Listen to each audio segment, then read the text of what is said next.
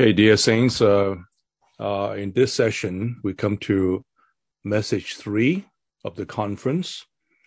Uh, the title is The Prerequisites of the Believers Building Up in the Church, the Body of Christ, Part One. So there are two parts uh, to this message. Uh, we'll cover the first part uh, in this session, and then uh, this evening session will be the second part.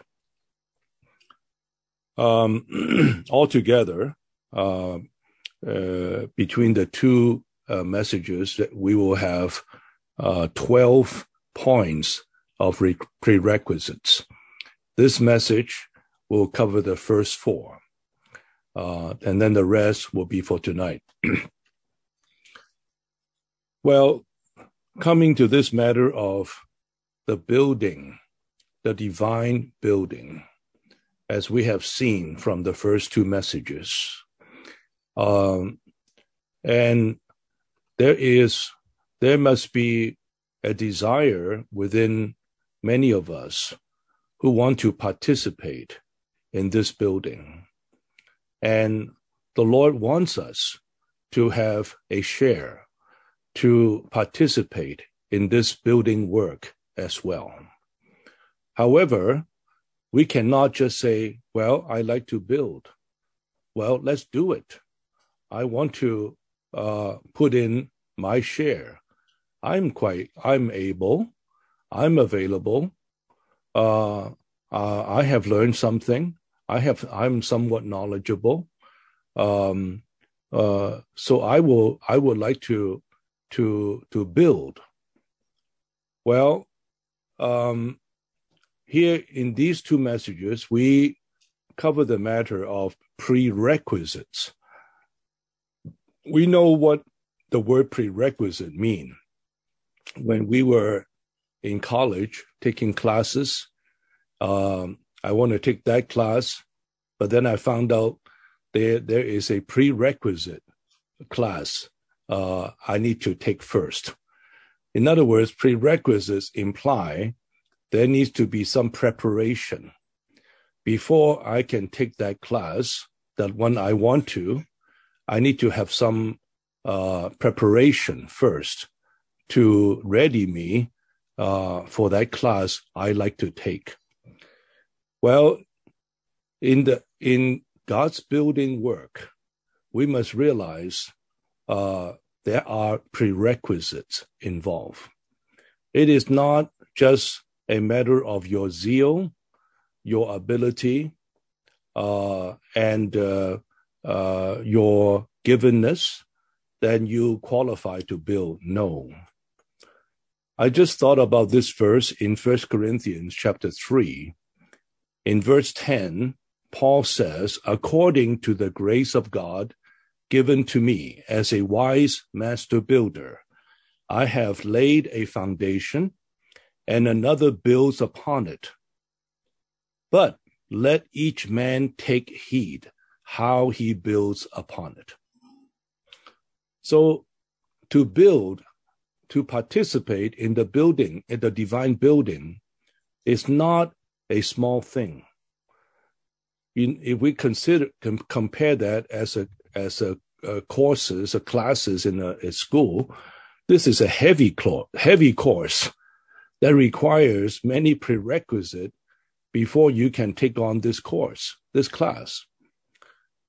Um, Paul in First Corinthians 3 says, Let each man take heed how he builds upon it.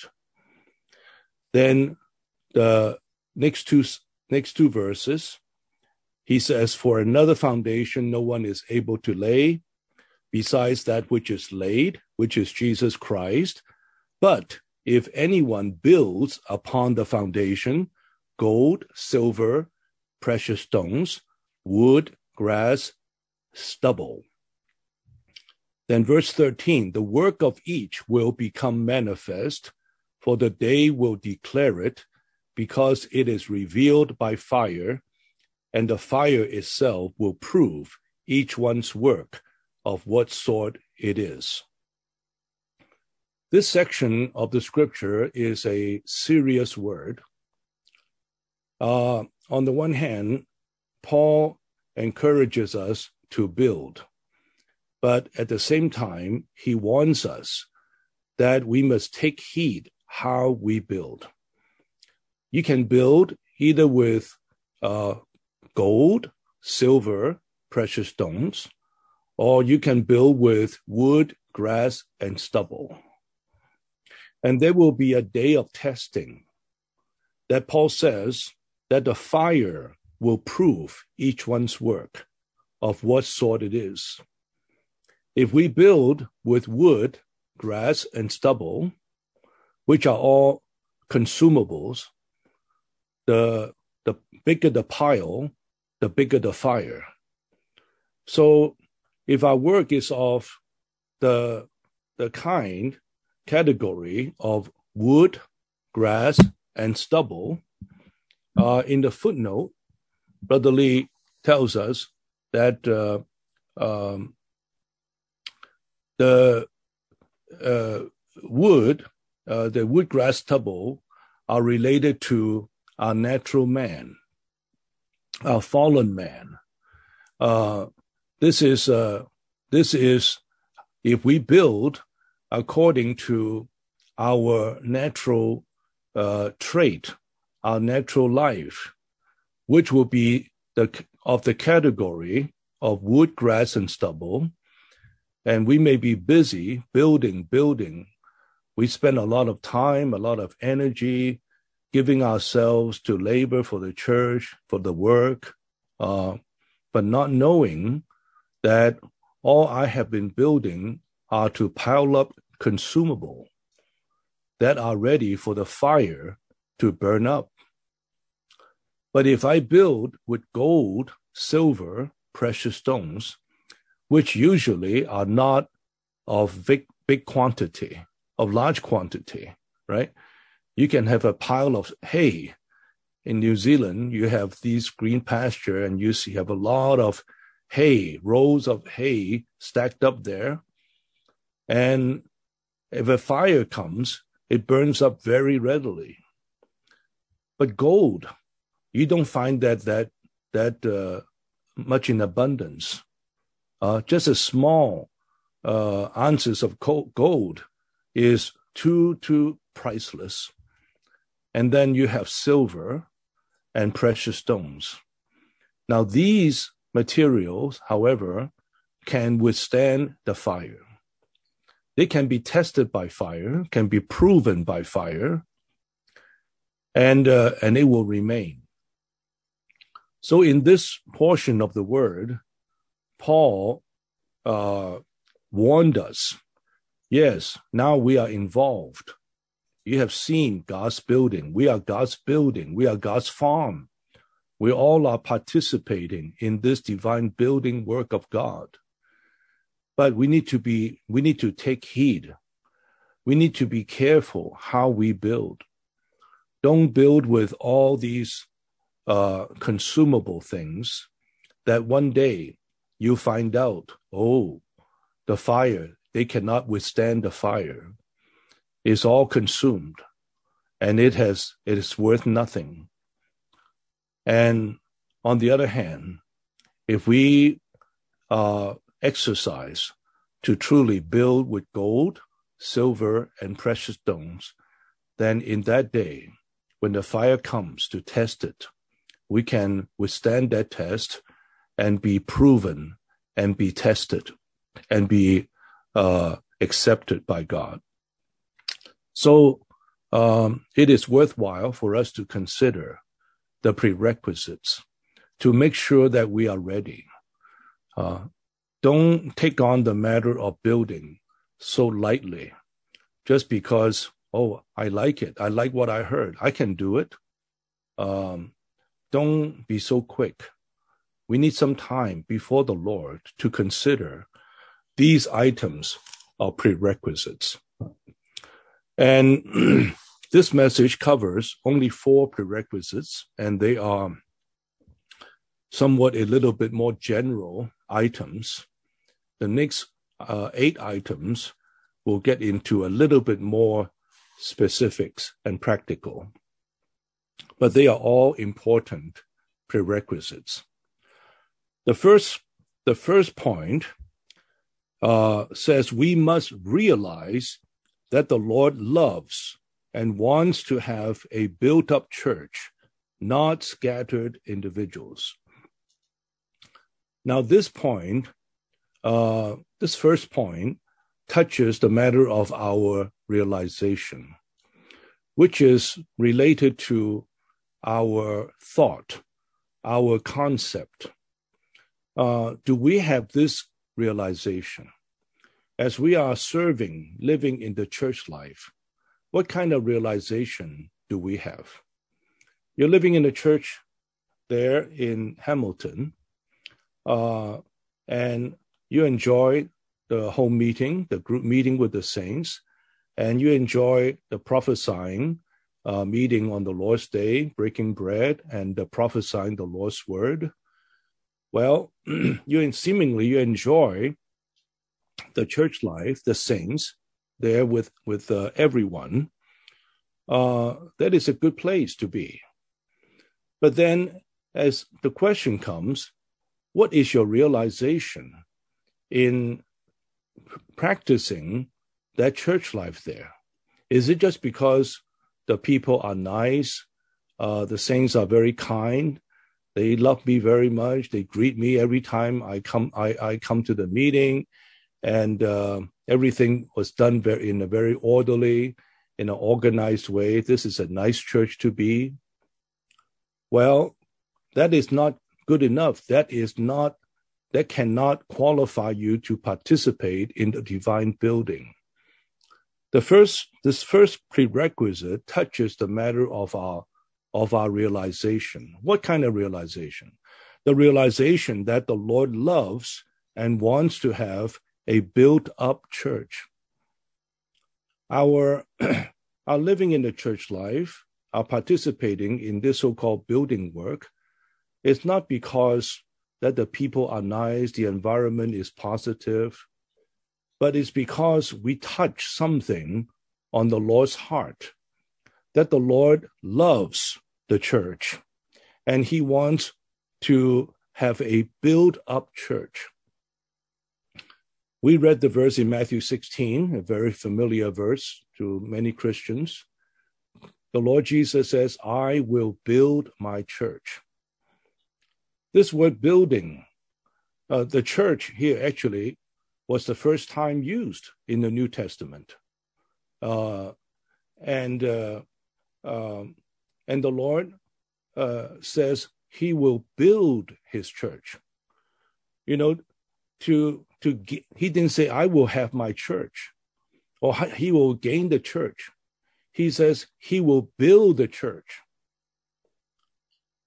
What is the what is uh, uh, so particular about the word build as opposed to merely to have it, to possess it? To build implies putting something together.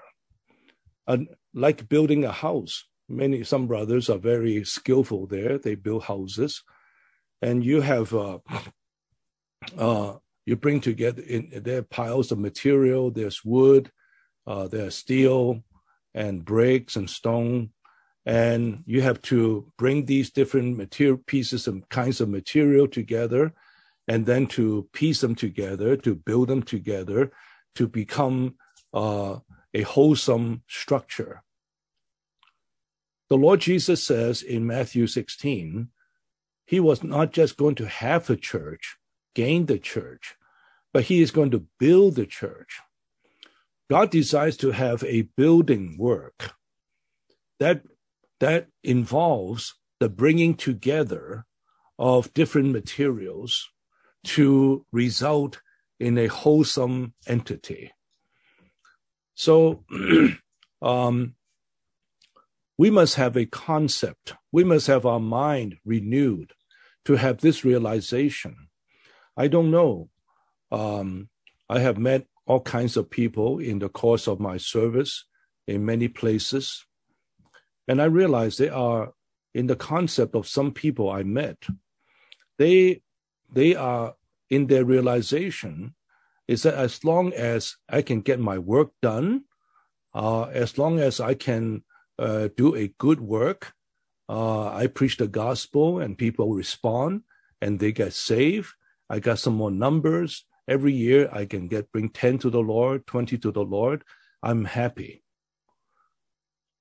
With this person, he had no concept of building. His concept is work. His concept is success.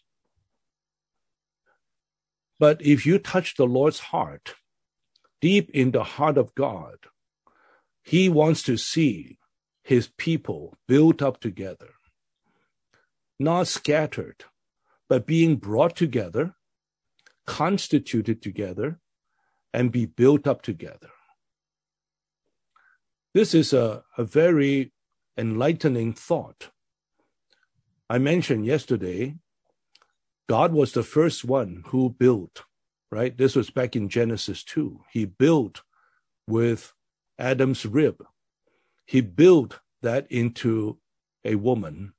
He built a rib into a woman, and he brought that woman to Adam to be Adam's counterpart, to be his completion, to be his helpmeet.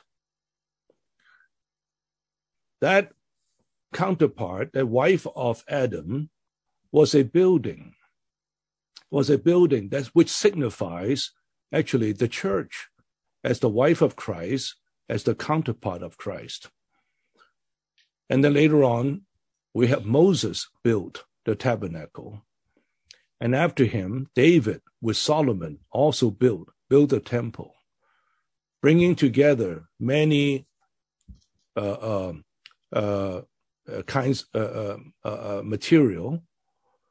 And of course, the tabernacle and the temple that they built was something in the physical realm, right? That was just a kind of it's what it was a tent, it as a tabernacle, and then the temple was a was a structure, and uh, but nevertheless, it is uh, put together, a building together of different kinds of materials to become one wholesome entity, and that became the dwelling place of God.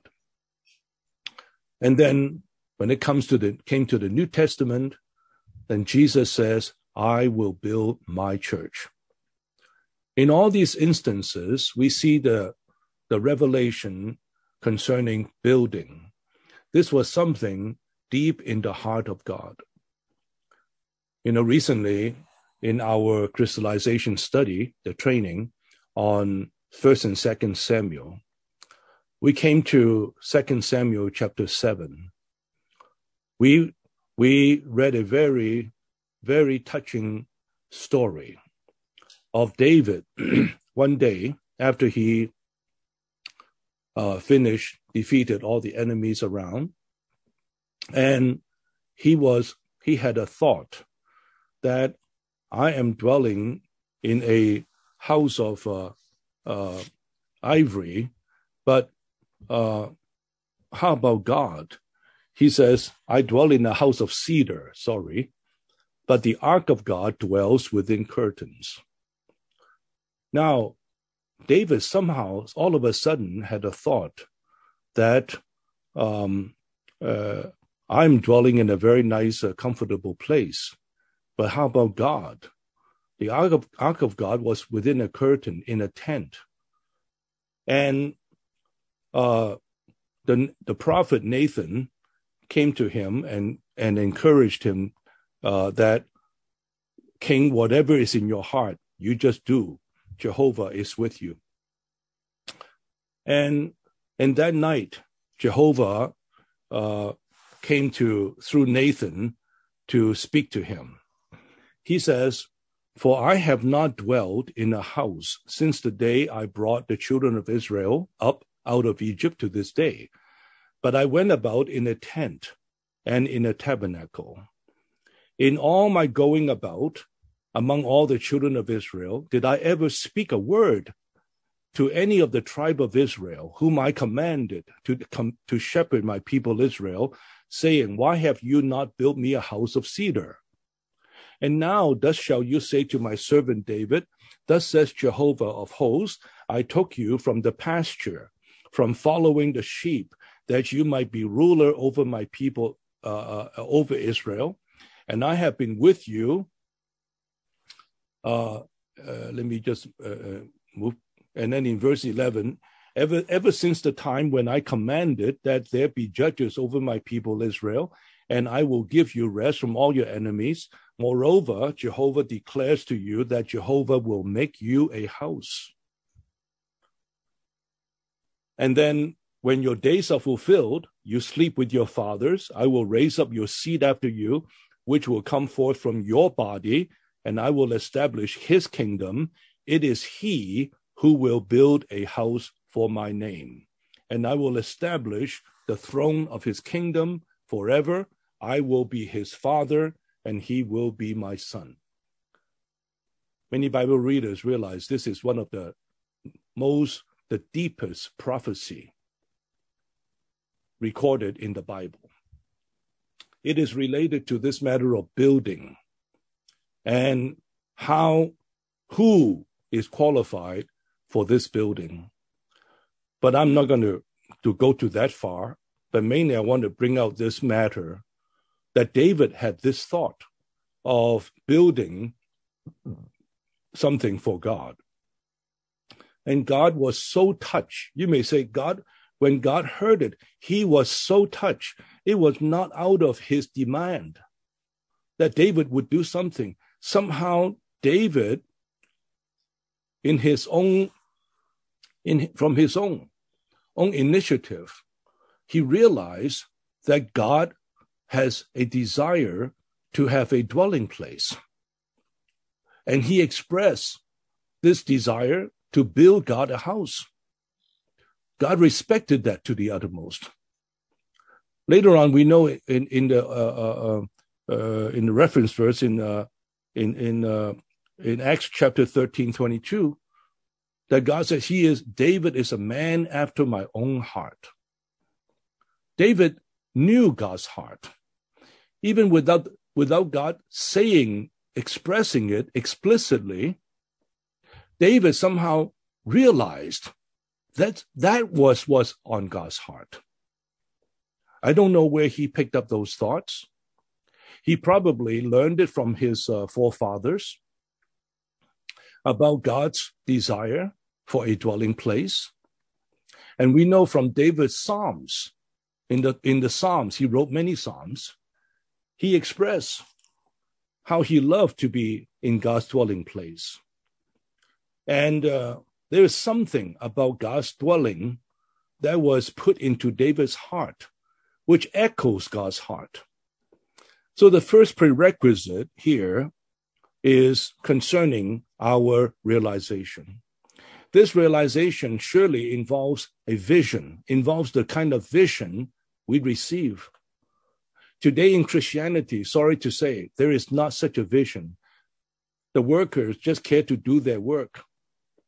And uh, the ones who are who like to build up mega churches, they just like to do their uh, uh have a big congregation and uh, have a big meeting place. Who cares for this matter of building? And unfortunately, even uh, in today's Christianity, as these different workers are going about doing their service for God, they compete with each other. There is rivalry. See who can outdo the other. You build a you get you you build a five thousand people mega church. I can build a ten thousand. I can do it bigger than you. Uh, you are uh, uh, you you draw this crowd. I can draw a bigger crowd. Today, sorry to say, this is a situation among the so-called in Christianity. It's full of rivalries, strives, division. In the heart of God, He wants to gain a building. Who cares for that? Who is concerned for that? David expressed that concern in 2 Samuel 7, and God was pleased to the uttermost that he considered a man, David was a man after his own heart. Brothers and sisters, if we want to build God's house, this is the first thing we must ask ourselves Lord, what is my realization? Have I seen the building is something on your heart? Or is this not because, oh, uh, uh, I'm I'm good at this kind of thing. I, I'm a good organizer. I can help to build a church. I can I can get everything working very well, very very uh, uh, uh, in a coordinated way. That is not building. And it says that uh, we must realize what the Lord loves. He loves the church, and He wants to have a built up church not scattered individuals. At the end of the Bible, we do not see many separate individual spiritual giants parading down the aisle to show forth uh, how much uh, they have uh, uh, gained God, how much uh, experience, spiritual experience they have, and uh, and show and show to show out to show off uh, how spiritual this and that person is. No. At the end of the Bible, we see the consummation of what is in God's heart, his eternal purpose. It's just a building. God loves the building, where all the materials are brought together and constituted together, built together. God is not a scattering God. God is a gathering God to build is a building God. In the world today, and to get along with also Christianity, they they take the way of scattering. They promote individual ability. They promote each one stand up for him for himself, show up your show off your ability, what you can do. You don't need to be connected with each other. This is the world that we are living in today. Is a is in the principle of scattering, individualizing. This is the promotion. This is the and kind of a atmosphere of the world that we are living in.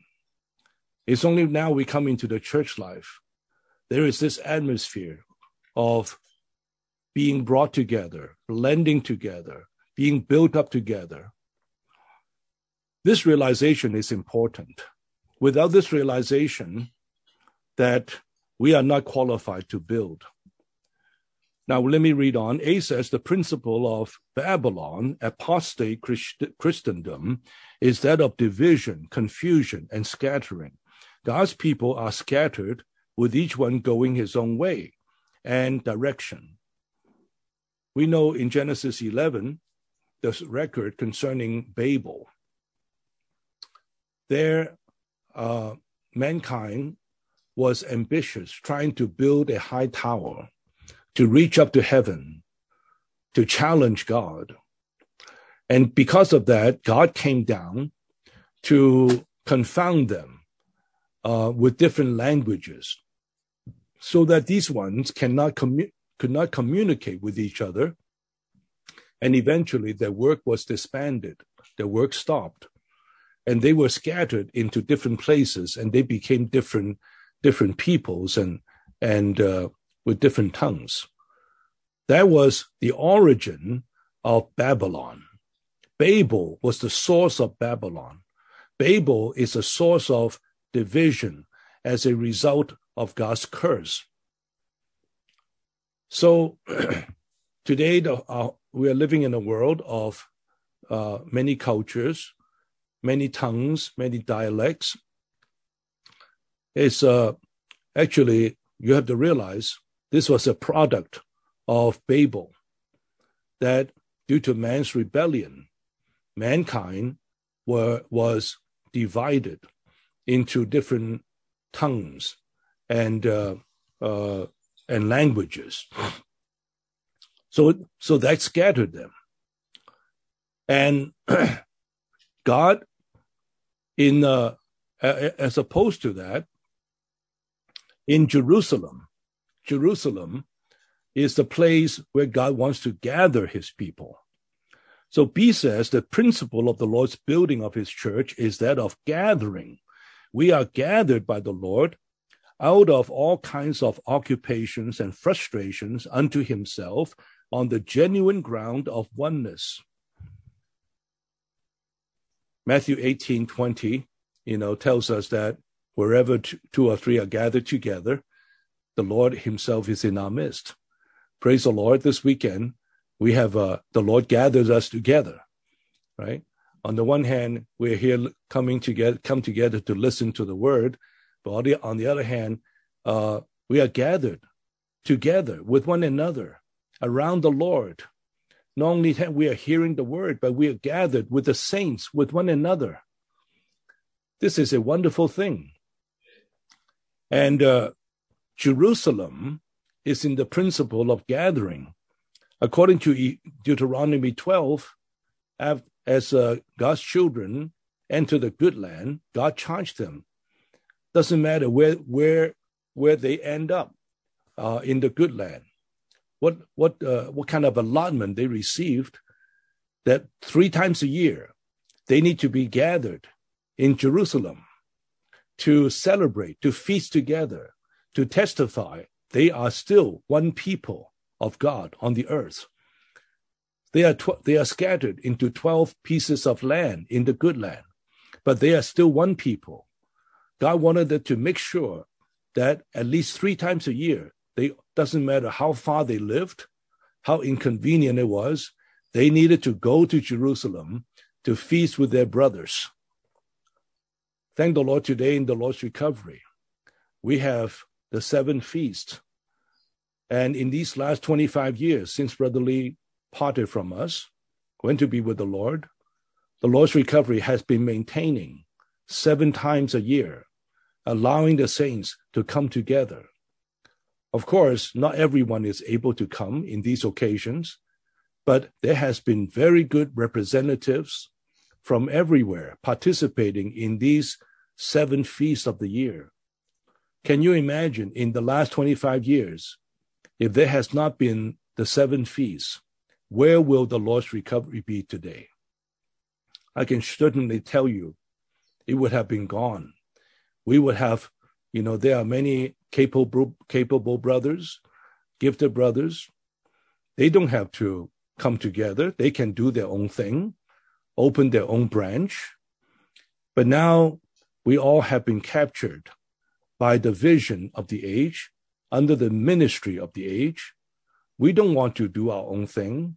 We like to be gathered by the Lord to be a brother um, with all the other brothers, to come together, to be blended, to through these coming together, the Lord's recovery is still here. Praise the Lord. We say this year we are we entered into a 100th year history of the Lord's recovery, which is not a small thing. What has kept us together?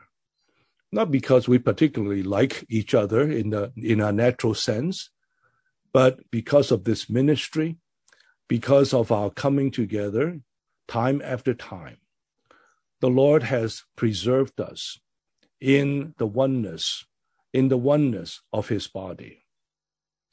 So I hope that the Lord will um, uh, put this kind of a realization this kind of uh, seeing within us that we love to be brought together. We like to be gathered. We don't want to be scattered. We are against any kind of division, any kind of confusion, any kind of scattering. We are here to be gathered and to be built up and to testify of our oneness. So this is the first prerequisite is to even to have our mind renewed, to have this uh, to be gathered together. Now, number two, we must acknowledge that all the believers have been baptized in one spirit into one body, and that God has placed the members in the body and blended all the body together. after our realization of what is on God's heart, He wants to have this building, we also must acknowledge, acknowledge what God has done. Not only do we realize there is something on God's heart, but also we realize God has already done something. In 1 Corinthians chapter 12, verse 13, we are told that in one spirit we were all baptized into one body. On the day of Pentecost, that the resurrected Christ came back to the disciples as the consummated spirit in Jerusalem uh, on the day of Pentecost to pour out himself upon the believers, baptizing them in that spirit into one body. On that day, this, the body of Christ was born. Practically, is through the baptism in the one spirit. Who is that spirit? That spirit is just the consummation, the reality of the process and consummated triune God. In resurrection, now he is the consummated spirit. The last Adam became a life giving spirit. In that spirit, we all were baptized. Of course, on that day in Jerusalem, all those were the Jewish people. Then uh, later on in Acts chapter 10, in the house of Cornelius, in the in a Gentile's house, there was also the experience of the baptism of the Spirit upon the Gentile part of the body. It is through the baptism of the Holy Spirit, that consummated Spirit, the body was formed. The Jewish and the Gentile believers were produced as one body. This is an accomplished fact, brothers and sisters. Now, we all uh, have been baptized in that spirit, in that one spirit, to be the one body. And we are now positioned even to drink of the one spirit. So says God has placed the members in the body and blended all the body together. May the Lord open our eyes to see this is an accomplished fact. The ascended Christ as the head, becoming that consummated spirit, he baptized us. He immersed us in himself and produced us as his organic body. This is a fact we need to recognize, uh, uh, to, to acknowledge this.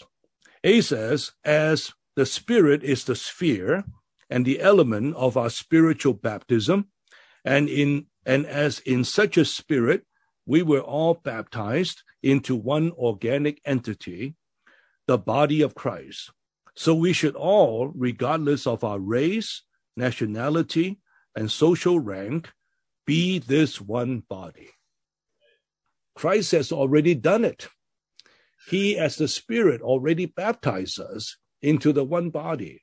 Why should we think of ourselves as different bodies, many bodies? No. In his baptism, only one body is, was produced, and we are all parts of that one body. We must acknowledge this. And uh, this is important. There, there is no place there's no place, according to the divine revelation, for any one of us, for any Christian, to branch off to set up his own church, set up his own particular body. No, Christ only has one body because there is only one spirit. In that one spirit, we are baptized into the one body of Christ. It doesn't matter how many billions of people, how many billions of believers, there is still only one body.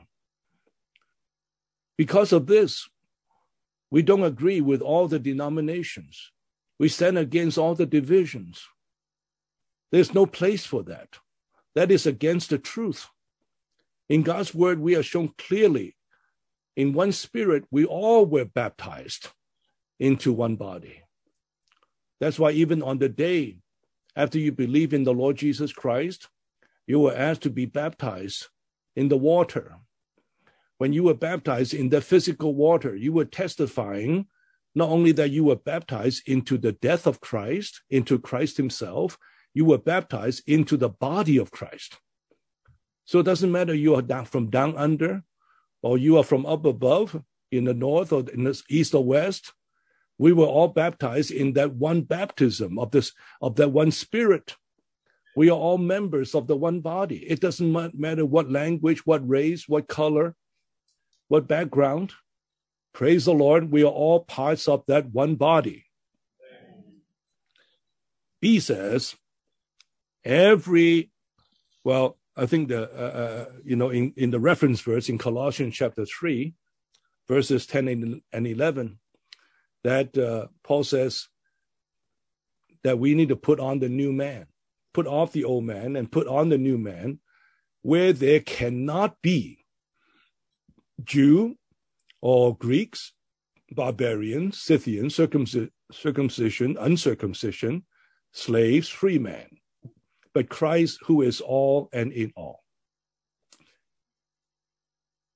It is a fact, brothers and sisters. In the new man, there cannot be. That word cannot be is a strong, emphatic word in Greek. Say implying it's impossible. It's impossible. You, know, you may say, oh, the New Zealander, you're Kiwis. And then you have in Australia, the Aussies and then you have the Chinese, you have the Koreans, you have the uh, the, uh, the, the the the Yankees. No, in the body of Christ, there cannot be. It's an impossibility. Why is impossibility? Because Christ has only one. Christ as the one Spirit baptize us into His one body. So there's no differences due to cultural background, due to our social status, uh, due to religious preferences, all those would mean nothing. We all have been brought to the same ground, to the same level. We all are members of the one body. B says every believer is an indispensable member of the body, and God has placed the members each one of them in the body, even as he will. Dear saints, don't think that, well, I just got saved last week or last month. I'm a young believer, new believer. You all are big brothers, big sisters to me. You know a lot. You experience a lot. Uh, whether I'm just a very young one, whether I'm here or not really does not make that much of a difference. Look at it. We are, there are there are hundreds and thousands of us.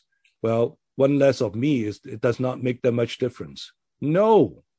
As long as you are a child of God, doesn't matter how new and how young you are, you are an indispensable member.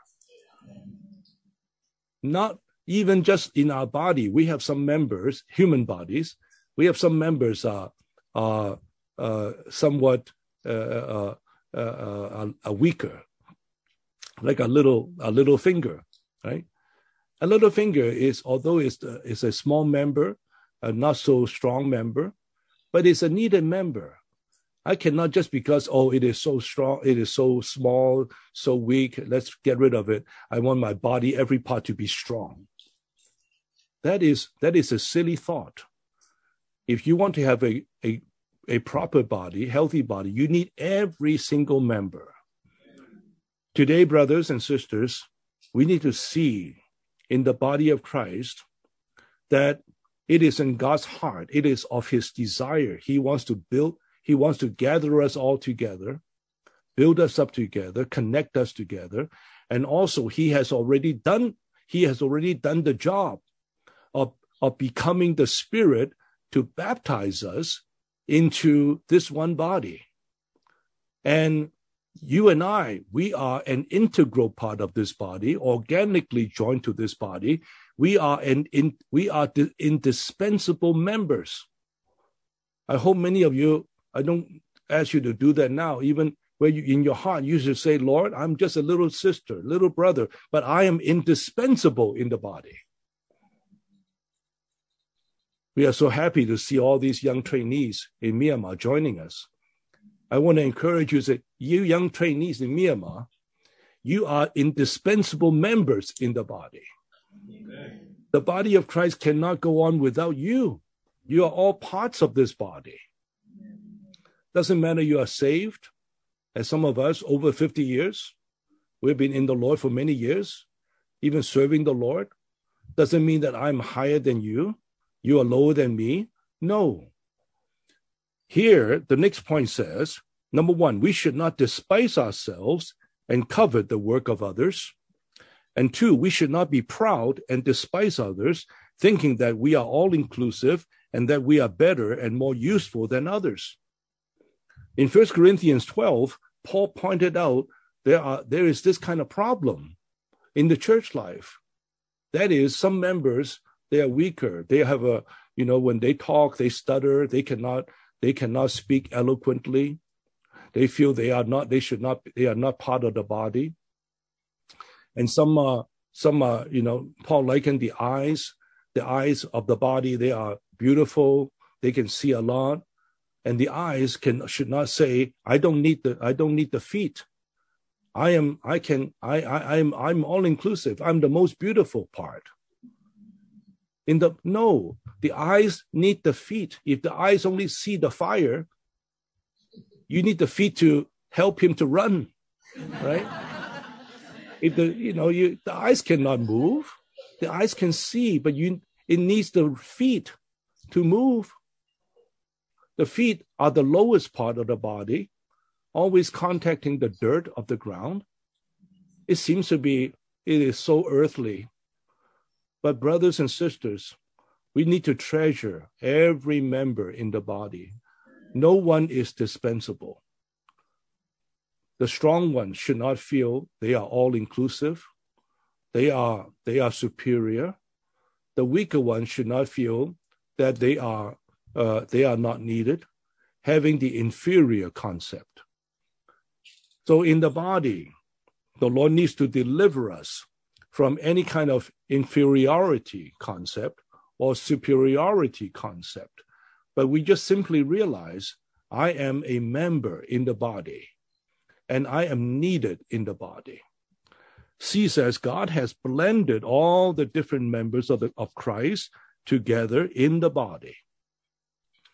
In, in, in that same chapter, we are told God has blended the body together, giving more honor to the members that lack, right? That are more uh, the uncomely members. They need more honor. They need more, they need more care. They need more love. Saints, to build the body of Christ, the body of Christ is not an army that everyone is uh, uniform. Everyone is uh, is like a soldier. No, in the body of Christ, it is like a it's like a home, a family. Some are older, some are younger, some are smarter, some are not so smart some are strong, some are weak. They're all there in that one family. But it is more than just a family, it is an organic body where every member is organically joined, is organically connected. So n- not one member can be uh, uh, is dispensable. And God has blended. Blending means what? Blending means uh, to to uh, mix it together. So it's good that uh, the stronger ones can be uh, uh, uh blended with a not so stronger one, right? And of course, naturally, you the stronger one prefer to be with the stronger ones, and uh, you know the the ones in who speak Chinese like to prefer to be with the Chinese, and the Korean prefer with the Koreans. Then, then there will be no blending the blending means to bring different parts, parts of different nature origin, uh, to come together to become a wholesome one. That uh, this blending is is is so crucial. This is what is on God's hearts uh, these days. As I, I, forgot, even this morning, maybe sharing with the brothers that um, uh, in the whole universe, that God is doing only one work. It doesn't matter it's north or south, east or west. what languages, what race. There is only one work. There's no New Zealand work. There's no America work. There's no European work or Africa work. There is just one work, which is the work of building the, the body of Christ. So we are all here. We appreciate everyone's portion and we need one another's portion. And we need the Lord's blending, the blending us. Uh, uh, the strong one needs to be blended with the not so strong ones. One time in the full time training here in Anaheim, years ago, uh, we had two trainee sisters in my team. In my one sister is very fervent, very very burning.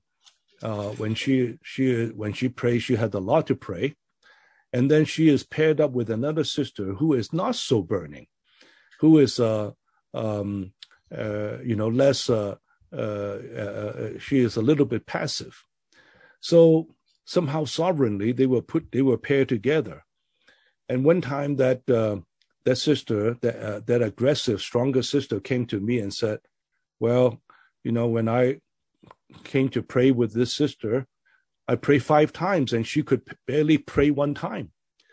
Uh, uh, what should I do? I'm I'm I'm so I have so much I want to pray, but this other person, she is so slow. She is just uh, not so not so aggressive. In in other words, she was trying to ask me to please uh, uh, move her to change pair her with another stronger sister. I said, sorry, sister. Uh, it is it is not my choice or, or your choice. It is God's choice who has put you together to blend you. You learn to blend. You are quick. You are very aggressive. And here's one who is not so aggressive. Well, you are being paired together. Learn to be blended together. Well, thank the Lord. After the two years of training, uh, you can see the sister began to learn some lessons of blending. That stronger sister really loved that other slow sister. They became they became real vital companions to each other. Not because of the natural disposition, but because by being blended together, they still learn to experience Christ in that kind of a, a, a, a different situation, learning to be blended. So let me, oh, the second part of that point, to be blended means to be tempered and crossed out, learning how to follow the Spirit to dispense Christ for the body's sake. So, according to Brother Lee's uh, definition of blending, which is for us to go through the cross by the Spirit to minister life to one another for the building up of the body. These four matters. We need to take heed, take to heart to practice the blending, then we will we will practically enter into what Christ had already done to baptize us. And, and today we are practicing this. Then point number three, we must be in harmony with the fellow believers and be in one accord with the body in prayer, which issues in the establishment of the church. Now, this point concerns our living or our attitude, our living. Not only we need to have realization touching our concept, and also we need to have acknowledgement, right? Uh, but also we need to have our attitude adjusted and our living to be adjusted to be in harmony with our fellow believers we read the verse in Matthew 18 where two or three would be in harmony concerning anything they ask. The Lord says, I will do it for them. Harmony here is the word for in uh, uh, uh, is one accord. It's like uh, in a uh, in a uh, um, uh, orchestra Right? You have many instruments there. You have the string instruments. You have the piano. You have the the the pipes, uh, the the flutes. All these instruments they need to be harmonized, right? And uh, so to play to play out a beautiful music. In the Lord's body, we have we all have different, uh, you may say, different uh, tune, different, uh, um, uh, play different sound. The Lord wants us to be harmonized. Harmony is harmony is very beautiful. Uh, you have some who are bass and some are treble, uh, treble, the Uh, um, uh, soprano and uh, and alto. So when you bring all these different voices together in a harmonious way, they produce a very uh, uh, pleasant, enjoyable music. The body of Christ must be so harmonious. In our living, in our attitude, we must endeavor to always be in harmony with the fellow believers. This morning, we, we told the brothers that we should not try to be different from others. We should try to be the same right? To be different from others actually is a shame.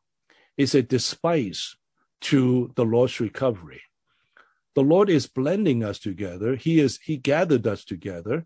He wants to make us the same.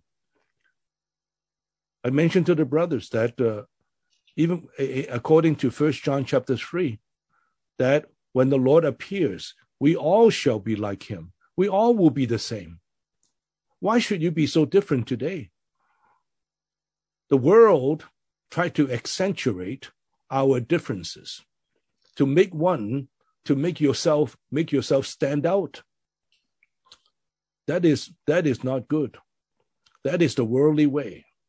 In the body, we learn to be harmonized, to go along with our fellow believers and be in one accord. Any kind of rivalry, any kind of uh, uh, dissension, any kind of uh, contention, is not of the body. It's not. It's not pleasing to the Lord. The Lord wants to see harmony and one accord. You know, when the when the twelve disciples were with the Lord Jesus on the earth, right?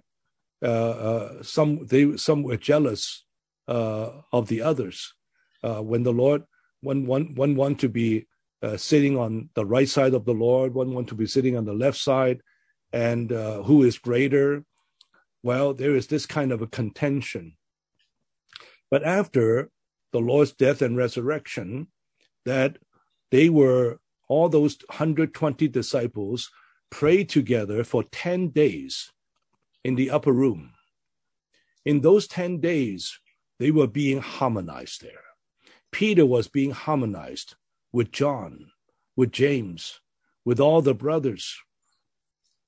And as a result of praying together in one accord for 10 days, that brought down the outpouring of the Spirit.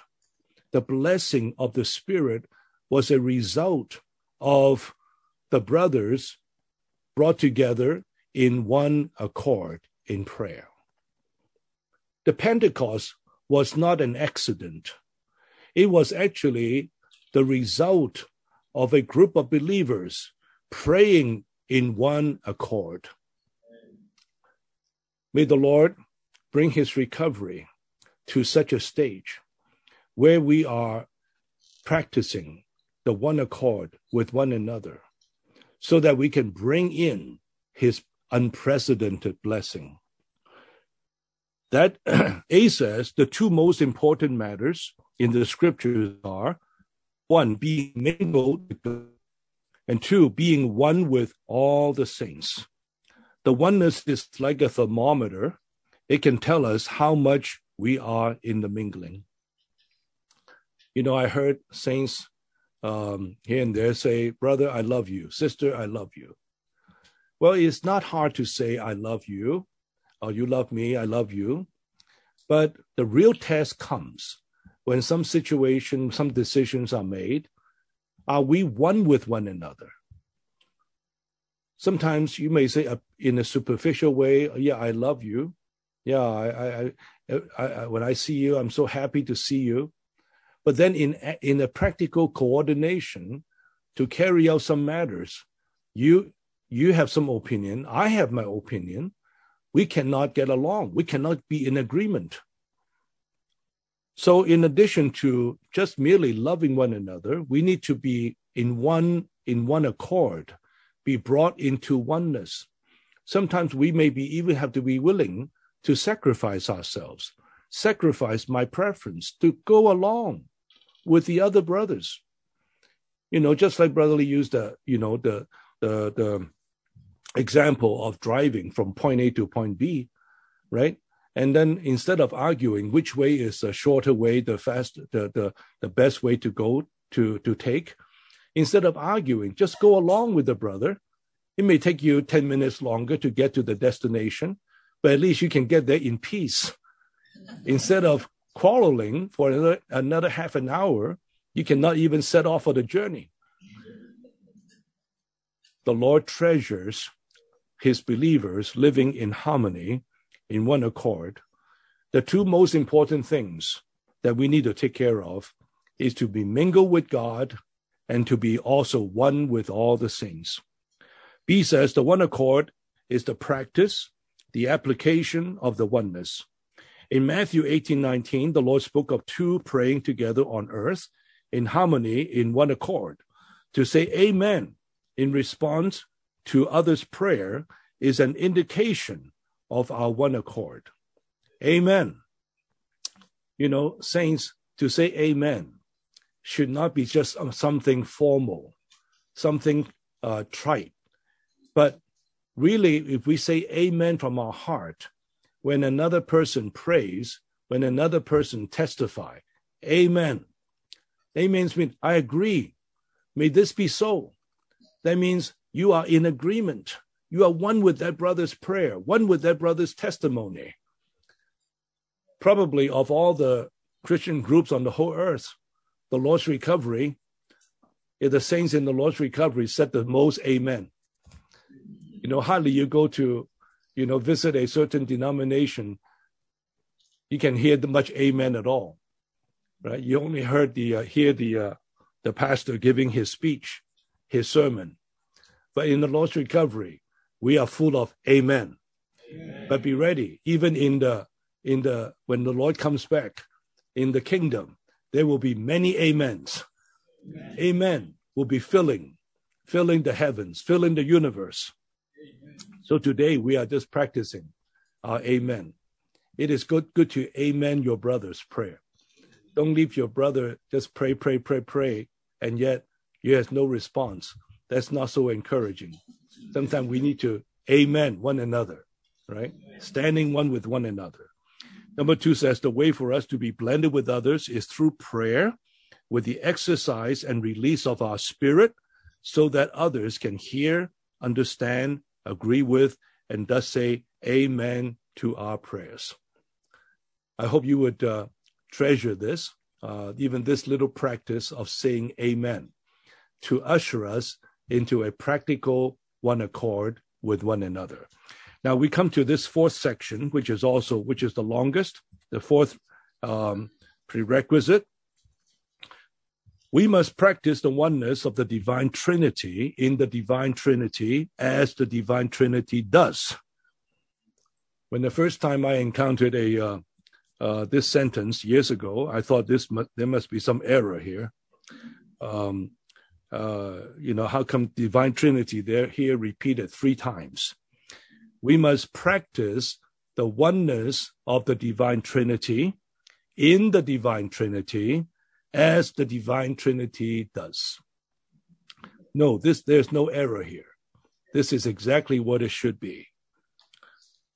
We need to practice the oneness of the divine Trinity. The one the divine Trinity has is is the reality of oneness. Our practice of oneness is the practice of the oneness of the divine Trinity. And even, even this practice is in the divine Trinity. And we practice this oneness of the divine Trinity in the divine, divine Trinity as the divine Trinity does. So on the one hand, we, as we are practicing this oneness, we are in the divine Trinity according to how the divine Trinity practices. Okay, point A says the three of the divine Trinity, the Father, the Son, and the Spirit, are continually practicing the divine oneness. When we talk about the divine oneness, right away we realize this oneness is not something man made, it's not something of our own uh, natural human agreement, mental agreement, accommodation, like in today's politics, how to come up with an agreement. No, that is some kind of that is in the po- politics. We are talking about oneness, which is actually the very triune God Himself. The triune God, the Father, the Son, and Spirit, and the Spirit, they are the reality of oneness. They, I mentioned yesterday in my message, even when the Son came to the earth, He says he, whatever he spoke, whatever he did, was one with the Father. He will not speak a word without the Father speaking. He is seeking, he is doing the Father's will. He is doing the seeking the Father's glory. Whatever the Son does was exactly what the Father is doing. And also the Spirit is to is to receive from the Son is to express what the Son wants to do. The Father, the Son, and Spirit are all together practicing a oneness. They are one. There's no rivalry between those three, no competition. They are continually practicing the divine oneness.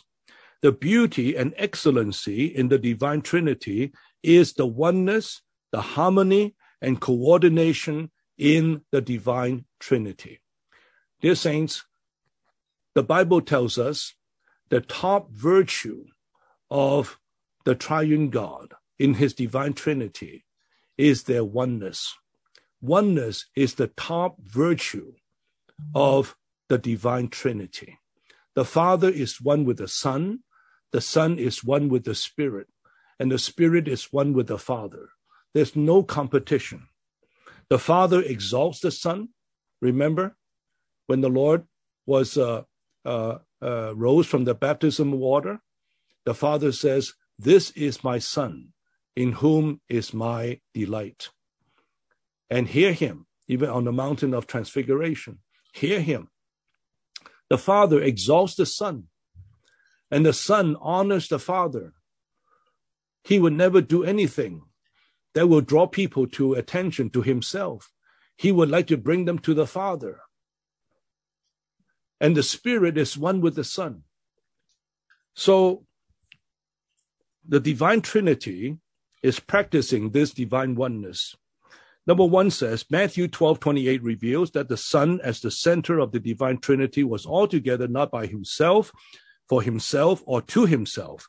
Whatever he did was by the Spirit and for the kingdom of God the Father. So they were not doing anything. None of the the Father, the Son, and the Spirit, they will not do anything for himself. They are doing it for others, for the other party. In the world today, can you find this kind of situation? Every person in the world is doing something for himself. All the politicians are to do some are doing something for himself or for herself. But here, the three of the divine Trinity, they live for each other. They are in perfect harmony. Number two says if we want to be coordinated with all the members of the body in the oneness and harmony of the divine Trinity, we should follow the pattern of our head by not doing anything by ourselves or for ourselves. What we do should be by the indwelling pneumatic Christ as our humility and selflessness for our Father's heavenly kingdom, perfect will, and eternal glory. This was the way Jesus lived as the Son of God on the earth. He always sought to be one with the Father. He is now the head of the body. We are the body under his headship, under this Christ, to be his duplication, to be his uh, reproduction to live the same way as the head did. Now we come to point B. John 17 reveals the believer's oneness incorporated with the oneness of the divine Trinity. These verses, in verse 11, verse 21, verse 23, also verse 22, you see a repeated mention of even as. In the Lord's Prayer, uh, in John 17, a number of times he mentioned that they may be one, even as you, Father, we, I and the Father are one. Even as, even as, even as. So the Lord desires his disciples to be one, just like the triune God is one. So in that prayer, there are three aspects of that oneness revealed there. Number one, we practice the oneness of the divine Trinity by the divine life with its source, the divine name of the Father. The Father's name is the source of our oneness, and his life is the element of our oneness, delivering us from the natural realm. So the, the Lord prayed that we would be one in his in the Father's name. The Father's name implied that we have all been born of him. The Father is our common source. We all receive the Father's life in us. It doesn't matter where you live. It doesn't matter how you how uh, what is the way you interpret the Bible. You want to interpret that way. I want to interpret this way. When you come down to the bottom, to the life within us, we are the same. You may have different different ideas, different opinions about certain things, but when you come back to the life within us, we are the same. We were born of the same Father. So whenever we come back to call Abba Father, and you say Abba Father, we are the we are calling on the same Father. We are all children of the same Father. How can we be different? Number two says, we practice the oneness of the divine Trinity by the divine word as the truth that sanctifies the believers from the world. The Father's sanctifying word is the means of our oneness, delivering us from the world. The, the Lord also prayed that they may be one by his sanctifying word. His word is the truth, which is the divine reality. The word here is not talking, is not referring to doctrine. It refers to that divine reality which is God Himself expressed and realized. So we are kept by the divine reality, by this truth. We are being sanctified from the world. The world separates us. The world tries to make us all individualized. But when we come back to the divine truth, the divine reality, which is God Himself, we are sanctified from all the worldly element. Then we are spontaneously, we are brought into a oneness with my brothers. The number three, we practice the oneness of the divine Trinity by the divine glory, the divine sonship with the Father's life and nature as the divine right to express the Father. The Father's glory is the expression of our oneness, delivering us from ourselves. Here, the Lord also prayed that they be, may be one in the divine glory what is glory? Glory is God expressed. Wherever glory is, there's no room for the self. There's no room for myself. So whenever the self is put aside, is denied, the divine glory is here. And in this glory, every one of us, doesn't matter where, where we come from, what language we speak, we all have been absorbed, filled by this God of glory. Myself does not matter anymore. Yourself does not matter anymore. Here in the in the divine glory, spontaneously we are one.